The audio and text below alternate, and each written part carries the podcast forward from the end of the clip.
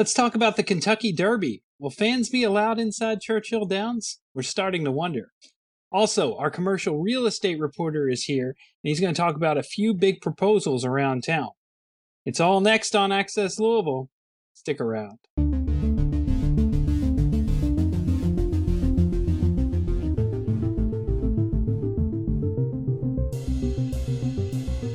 Thanks for joining us. My name is David Mann, and joining me today is Marty Finley How's it going? and Shea Van Hoy. Hey, everybody. Access Louisville is a weekly podcast from Louisville Business First. Each week, we bring you the latest news and the sharpest opinions on this city we love, Louisville, Kentucky. But before we do that, I'm going to start this show the way I always do with a difficult question for our panel. So, guys, on LouisvilleBusinessFirst.com this week, we have a story about a new glamping site being developed in Williamstown, Kentucky. Glamping, by the way, is glamorous camping. This location is about an hour and a half to the northeast of Louisville, and it's kind of a perfect location between Louisville, Lexington, and Cincinnati. So, my question to you guys is A, do you like glamping or camping for that matter? Also, this seems like a pretty great uh, business to start during a, uh, social or during the pandemic because of the social distancing that we all have to do these days. So, uh, I, have you guys become more interested in uh, this kind of uh, uh, vacation getaway? And uh, I think I'll start with Shea on this one. Uh, yeah, not don't know if I've ever actually glamped, although sounds pretty appealing to me. I'm, I'm pretty fine with camping. Um, don't do it a lot, but as long my kind of rule is like as long as there's a shower somewhere that I can take a shower the next morning, like it can be pretty primitive. Um, if if there's a like shower nearby, Right. Yeah. Most Uh, like state parks have like showers and stuff Right. like that. So, yeah. So I, I've never been like the, I'm gonna hike out in the middle of nowhere and and you know or hike Yeah, Appalachian. Trail. that's too scary, I think. But, Yeah, but a state park, state park totally works. And as far as like being interested in these type of getaways, I think I, you know, I think it has put that into more, um, more in the limelight. Um, my, not that we haven't done this before, but my wife and I went to a, stayed in a cabin in Brown County, Indiana, and um, it was really nice to get away from like social media and the internet uh, Mhm. for a while. So I think that could go hand in hand with like camping or glamping. yeah, yeah, I think so too. Marty, uh, how about you? I know you uh, you like to camp now and then, don't you? Yeah, we have a my parent, my family and I. We have a annual camping trip that's in southeastern Kentucky. It's at a a state park near where I grew up. We do that every year in October. Um, we've done it since I was a kid. It's become kind of a family tradition. Um, so yeah, I like it. I don't know. We don't ever stay in tents. My my parents have a like a small RV type thing, so we always stay there. Uh, Yeah. So So weird. you know, I'm not I'm not much of a tent guy, but I I do enjoy being outdoors. You know, having the the big fire. That's why I like doing it in October because then it's starting to get cool. You know, the idea of camping in the summer sounds terrible to me because it's always so hot. and there's bugs. So I'm more of bugs. yeah, so I'm more of a, a fall camper type, but yeah, I definitely enjoy it uh, during cooler weather as the yeah. leaves are starting to change and everything like that. So I, I, I actually, I'd heard this the term glamping before this story, and I think it was you who brought it up. Are do you, do you go glamping or do you go camping? you talking to me? Yeah, yeah. Well, like I said, mine is uh, we don't do the tent camping, but we do the you know the RV camping. I don't I wouldn't really call it glamorous, but we do have beds. Like you're not you know Yeah, there's yeah. so I guess if that if that counts as glamping, then yes, I glam.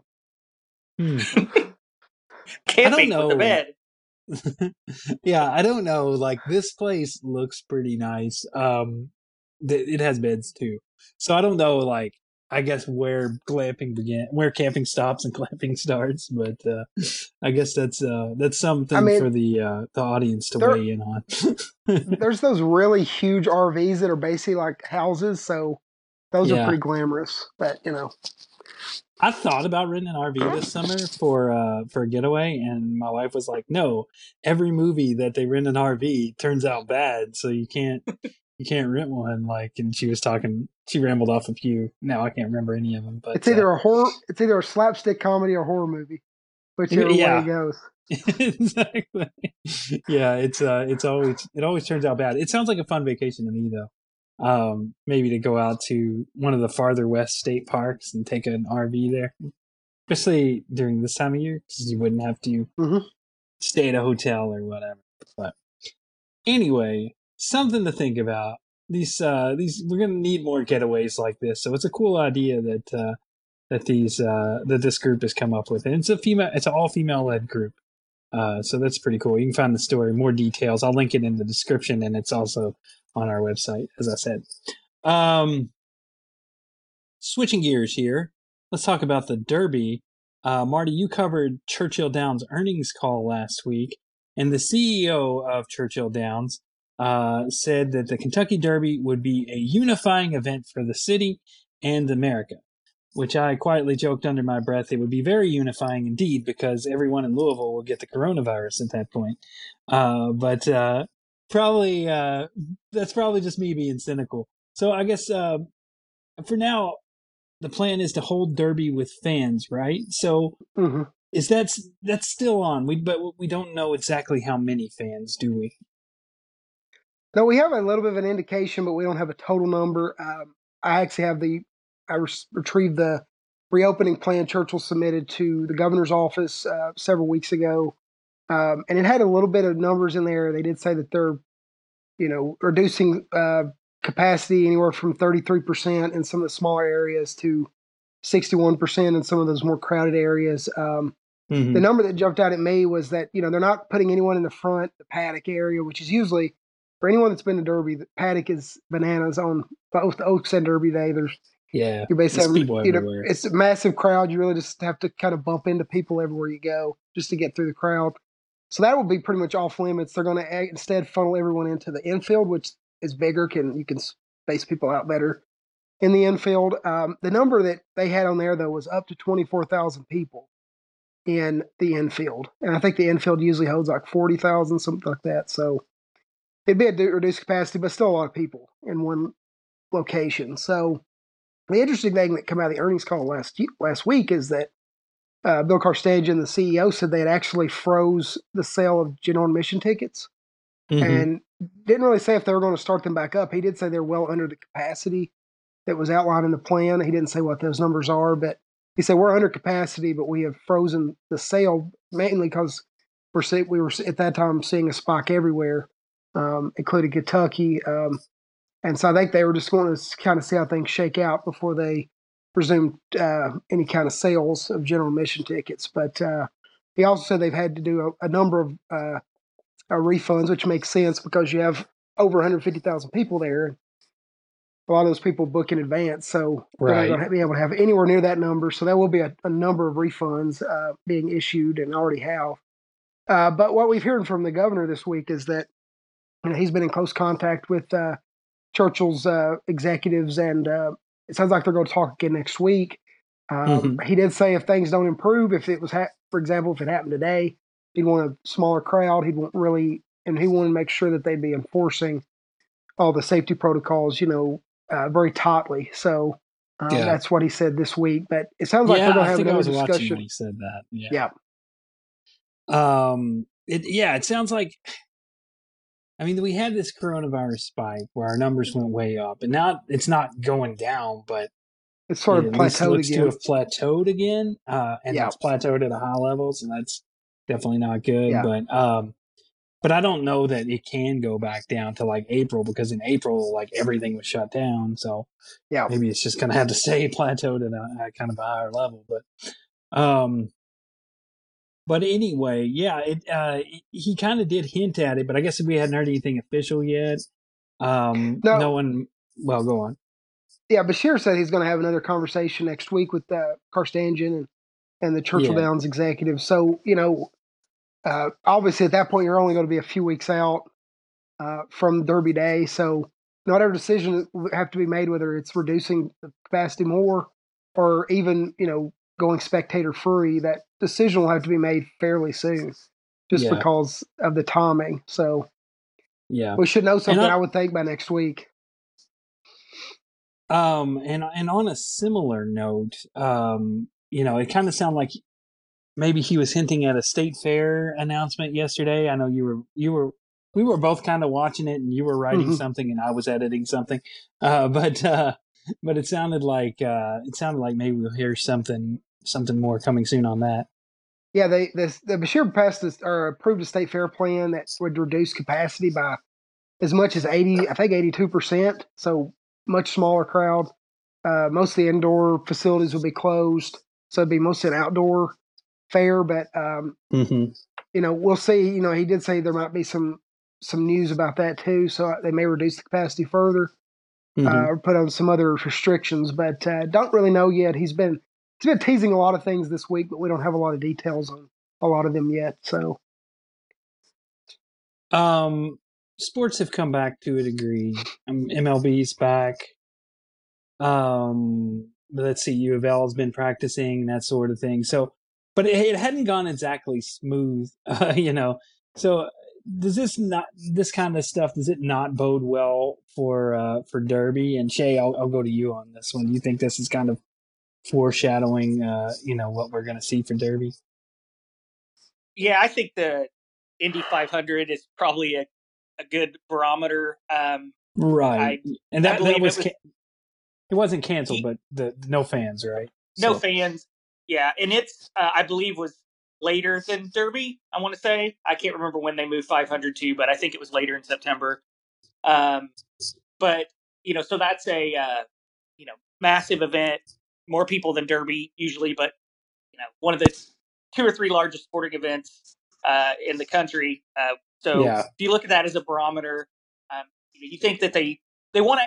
I think one way or another they want to have they want to race horses one day this year and have Yeah. that TV have that TV money if nothing else. I know some event, you know, TV ratings. Even though baseball's had some problems with uh, a couple teams having people test positive and then having to cancel games, the games that are on Mhm. TV are um, the ratings are really really strong. Um, I watched a couple That's NBA good. games and, and that experience has been really good. Um, and in fact, people are you know talking about how the level of play in the NBA is um, is at a at a top level right now because everyone's fresh. Um, you know, they've had a chance to recover from the season that they they started with. Yeah, yeah. Um, so I think that they, you know, the desire would be like, we want to have this and get the TV money for sure, and online wagering, obviously, and things like that. But I just, and I, I don't see how, you know, how they're going to, they would end up, you know, doing doing a 60, 80,000 person event. Um, it, you know, I will say that it, you know, I know I've seen some people, uh, you know, grumbling about Louisville City FC having fans in the stands, but um, you know, I've not been to a game, but pictures I've seen, it seems like you know they've done a nice job of spacing people out. People are wearing masks, so Yeah, I think it yeah. can be done on a on a smaller controlled level. But once you get into you know Derby, there's it's such a sprawling complex. Like how do you you know, and then you add in alcohol. Like how do you police people uh, once they're Mhm. in there? So I think probably they're just not going to be in there. Yeah, and and the soccer point you bring up, that that's true that they are having games, but th- that's obviously much smaller than uh, than Yes. anything the Derby would bring in. Uh, Marty, do you know the number off the top of your head on how many people are going to a I soccer want to say it's like forty. I think the limit is like forty five hundred, maybe Yeah, for the Lynn Family Stadium. Uh, which if you did been forty done. five hundred at Churchill, that would be very small. But Yes. we're talking Um, about ten times that. Maybe. Beshear has actually held up Lynn Family Stadium as like the model, the good model of how to do it if you're going to do live sports because they social distance, but also they have a completely zero tolerance policy on masks. So they don't even warn you if you don't have your mask on, they just throw you out of the facility. So they're very tight enforcement of the masks, tight enforcement of social distancing. But as you said, it's a much smaller venue. Yeah. And uh, and it's and it's limited or it, beyond the size of it by quite a bit. So uh, Yeah. it's a really completely different animal than than uh, Derby. And This is a golden age for people in the bouncer profession because they can throw you out if you're not wearing a mask. a lot of good opportunities Yeah. there. I the, went. the, uh, other, the other thing I think it's worth pointing out, maybe more so than Derby, is is football. I think football is the the kind of the nightmare scenario with coronavirus because, you know, obviously basketball is a contact sport, but not like full contact like Yeah, yeah, yeah. football. And you know, MLB is low impact uh, in terms of contact, and they're still seeing a lot of cases. So you know, you've already you've seen UConn, which is they're not a Yeah, I was going to really say a college, they're not a college football power, but they you know they are a major university, and they canceled their football season entirely. So yeah, and Be interested to see how that goes. outbreak. Um, it, several players come up with uh, come test positive with coronavirus. mhm. Uh, so that you know kind of raises a question there. Shea, you were about to say something, I think.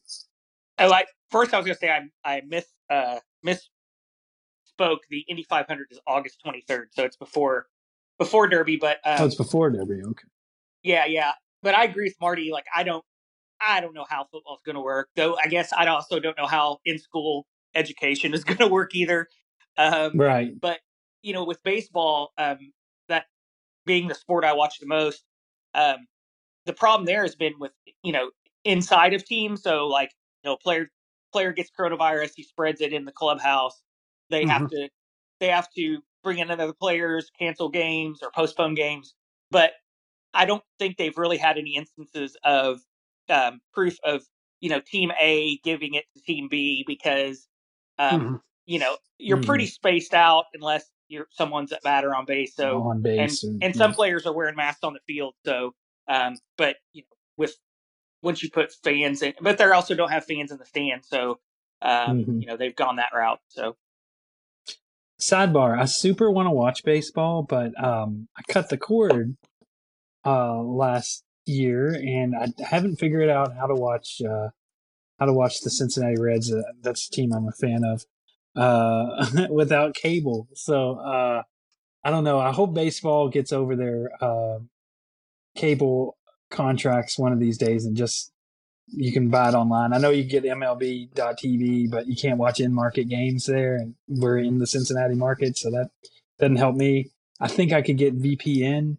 and scramble my uh, where my market is located and then watch it, but that seems like a lot of work. So, um, but uh, that that that's a sidebar, unrelated to this, but uh, It- um, MLB's ridiculous blackout rules is a yeah, constant. the- yeah. Eh, I think they just need to like get away from cable, but MLB has a hard time changing things. It seems like that's a they're very rooted in tradition. So they're very Um, rooted. They're very rooted in not like, um, you know, not getting out of their own way and promoting their sport. Yeah, exactly. Let's mean, make it really hard for you to watch. Yeah, let's make it really hard for you to watch uh, games. Uh, like Yeah. even people who are like you're willing to pay money to do it. Right, I would pay take money, to do it, but I can't Right. do it. so Right. without having cable, I guess I'm not willing to pay for that. But, um, but anyway, switch gears here. We're running a little long on that topic. Uh, Marty's been keeping up with some commercial real estate projects lately. Um, and I guess, uh, you know, these are, it's pretty impressive that some of these commitments are being made in the midst of the pandemic. But, uh, what's this project near Ballard High School you were just writing about this week? Yeah, this is Hagan Properties Inc. They uh, they own Shelbyville Road Plaza and some other shopping centers, and then they do a lot of apartment developments. They have uh, just rolled out a plan this week to do a, a eighty-one million dollar apartment development, uh, really close to Ballard High School, um, and uh, it's on Herr Lane, um, and it would be a five hundred. I want to say five hundred twenty units. It's one of the bigger and most expensive projects they've ever done in that multifamily space. They've been working on this for about they said about 15 years to try to bring it to fruition. They've had some issues with the just getting the plans together and uh, the economic downturn of 2008, uh, way back in 2008, had some uh, impacts on it. So, Mhm. uh, but they said they felt like the timing was right. It is uh, it is still d- odd to me to be hearing about these massive projects in the middle of a pandemic, but you know Right, these these companies are you know they work uh, well ahead of time on these. Um, they said that the the first work probably won't start until 2022, so it's Mhm. still pretty far out in terms of construction. But Sure. uh, yeah. they're they're ready to kind of pull the trigger, and you know they do a lot of uh, you know upscale, really quality finish work on their uh, apartment projects, and they're usually anywhere from 50 million and up. So they uh, they do big ticket projects, but uh, Mhm. that was a big one, and, and, you know there's still there's still a lot of interest in um, you know multifamily stories when we do them, and um, you know where Mhm. that continues to that continues to move ahead It's still a trend. point. Yeah, Yeah, for sure. Um, and then there was a this one's a little more, I guess, coronavirus related, but uh, there's a, po- a proposal for a new hotel in the medical district, right? And Mhm. we got some more details on that this week. Or Yeah, so Yeah, we actually wrote about this. Yeah, we wrote about this back in March. There's a company out of Utah called Laszlo Group. They uh, they proposed this project. It would be a, a hotel with some extended stay units or apartments there on Broadway. It would incorporate an historic church there, really close to the medical di- medical district. It's about an about an eighty million dollar project. So between that and Hagan, you're looking at 160 million in just two projects. Uh, but uh, we got some renderings. Like I said, we first wrote about it in March. But it would really cater, it would be the first one in the market to cater to uh, patients, families, and uh, medical personnel. So nurses, doctors, especially like traveling nurses that may not be based in Louisville. yeah, Um, and their their hope is they would be kind of be able to provide that as a as a marketing amenity for the downtown hospitals that they can actually, you know, incorporate into their marketing. Like, hey, you could stay here. Uh, they're talking Yeah. about getting subsidized rates for patients and medical personnel, but uh, yeah, a little bit different for a little bit different for Louisville. There's other cities have these kinds of uh, amenities. The Cleveland Clinic has a hotel really close to it. Um, so, but it'd be a little bit different for Louisville. Uh, the big news, I guess, coming out of this is they said they need uh, tax increment financing, which is the TIF district. Uh, They Yeah. want to carve out. They want to carve out a little bit of the arena authorities, a larger TIF uh, for the Yum Center. Uh, they uh, they're actually going to they're trying to build up some uh, support in the medical community uh, for the project uh, before approaching the arena authority. But um, they said it's pretty critical to get that funding, or that project Mhm. probably won't move forward. So um, it's going to be interesting because right now is a very uh, challenging time for the hospitality industry. We've still got hotels shut down in Louisville and or Mhm. across the country, and occupancy is still really low. So um, Mhm. and it's interesting to see this one kind of move ahead at a time when you know the hotel industry is pretty much crippled. So it'd be one to Mhm. watch for sure. Yeah, and um, y- you know, it's interesting that, that they want TIF money because, you know, right now you wouldn't get a lot of TIF money because, um, you know, downtown restaurants and and businesses and that stuff that generate TIF money, those aren't doing real well because uh, the hotel, you know, there's no tourists, there's no Yeah. office workers, and then uh, you know, so it's it's kind of like they have. I'm sure in a few years that'll Yeah. be back, but uh, and that's and that's what they're thinking. But right now, I would imagine Yeah, it would be well, hard to make your financial you're- models. This is probably a three year. This project's probably three years out from being open. So Sure, um, I guess they're hoping Yeah, that it's a long way off. But. they're hoping that by then that the the market will have rebounded fully by you know 2023 or whenever this thing's open. So Yeah. Um, let's see. So I'm gonna switch gears here. We'll talk just a quick plug. We try not to do too much plugging on this show, but uh, uh, we did just wrap up a pretty special project called Corridors of Opportunity. So what all did we do there, Shea? Yeah, this was the third in our corridors series. Uh, we're doing those quarterly this year. Uh, kind of a new new thing that we're doing, focusing on development and commercial real estate in certain areas of uh, the Louisville, greater Louisville area. Uh, the first one was back way back when we could meet uh, people in person. We did a story and event uh, on River Ridge Commerce Center in Clark County, Indiana, and then we did um, the Oldham County uh, spotlight. Um, we being Marty, Marty has been the reporter on all of these.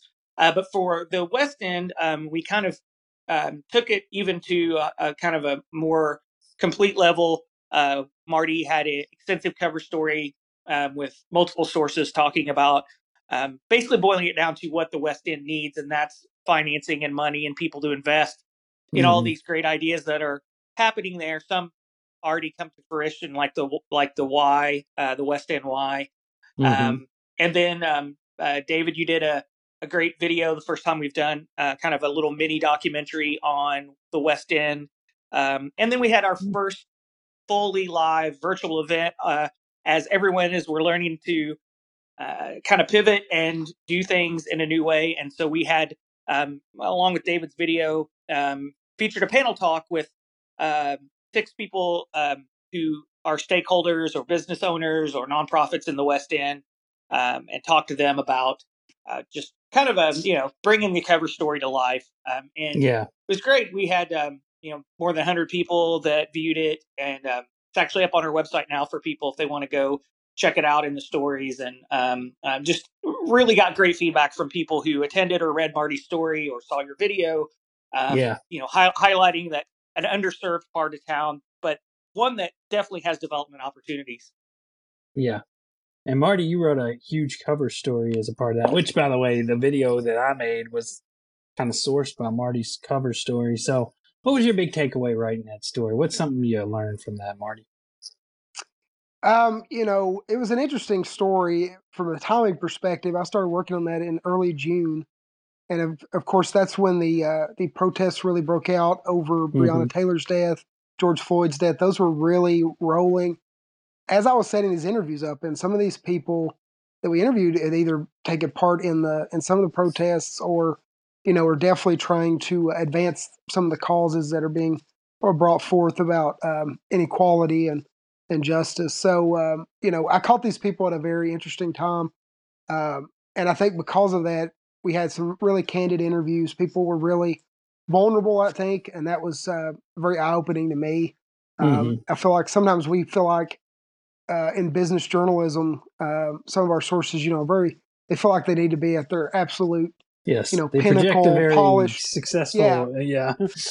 So they have to be tip top. Everything has to be, you know, in shape. And I feel like, you know, they really just opened up and kind of a lot of the sources did just bared their soul about some of these frustrations and about funding, about inequality, about being, you know, kind of underutilized as a, as a neighborhood and sort of just kind of pushed aside or forgotten um, by large segments of the population. So just to be able to hear their stories, uh, you know, and in such a raw form was very eye opening to me.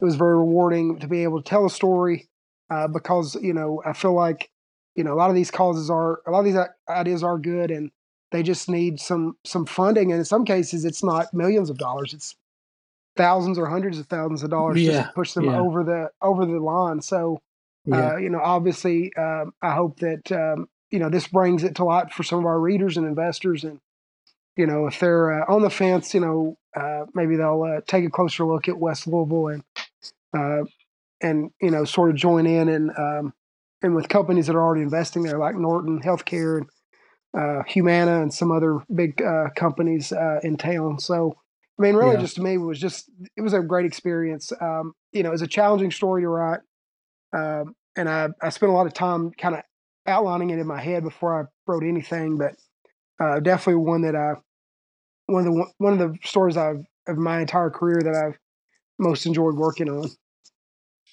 Yeah, and I thought I thought it was really interesting too that um, immediately after the uh, the panel talk, uh, we had two different uh, people in the audience who emailed me asking for a contact of someone on the panel, um, and those the people that contacted me were bankers, and so they were saying, "Hey, I'd like to you know talk to talk to uh, this panelist about uh, their situation and see how I might be able to work with them or help them." So it's like a direct uh, you know direct example of what we hope to come out of the you know this series is to highlight these opportunities and also these ideas in in different parts of the city but i think this one as marty noted is extra important because of the history of uh, how you know, the west end has been manipulated red lines and and to Mhm. kind of uh, to uh, you know which is stifle development economic development and trickle down to everything from healthcare to education there All right. Yeah, um, and I think that's what we'll wrap the show up this week.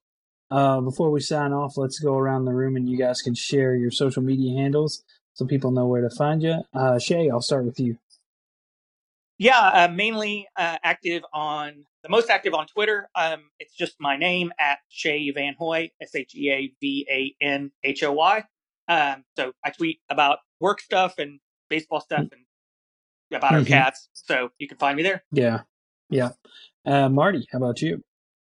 Yeah, I'm also primarily on Twitter at BF Lou Marty. So if you have uh, tip or anything you want to tell me about in the real estate world, uh, by all means. I'm also on LinkedIn. I'm not as active there, but I do try to check in at least a few days a week. And um, so uh, that's the best. And, and LinkedIn, I'm just under my name. So that's the that's the two best ways to reach me in social media world. All right. Uh, you can find me on Twitter at bfloudavid, and you can find me on Instagram at dman3001. Um, Instagram's more my personal account, and Twitter's more my business one, but uh, I'm, I'm, I'm on both those pretty often. Uh, if you like what you hear, please consider subscribing to the Access Louisville podcast on popular services like Apple Podcast, Google Podcast, Spotify, Stitcher, Radio Public, etc. Um, reviews are welcome too if you have those. Uh, thank you very much, guys, uh, for uh, joining, and uh, Marty and Shea for uh, for today, and thank you guys for listening at home. And until next time, bye.